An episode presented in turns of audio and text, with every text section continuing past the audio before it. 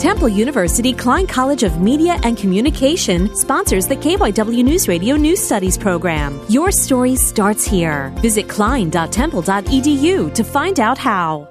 Here we go, Merion! Strong, determined, and inspiring. This is what Merion Mercy Academy's field hockey team thinks of their coach, Greta Errett, who's been suffering from stage 4 breast cancer all season and yet still makes it to every practice. Every player on the field plays specifically for her.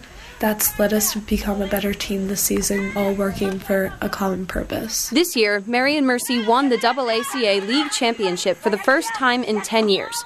All season, they fought for Greta and truly embodied their motto, Dream Crazy. Grace Del Piso, Merion Mercy Academy.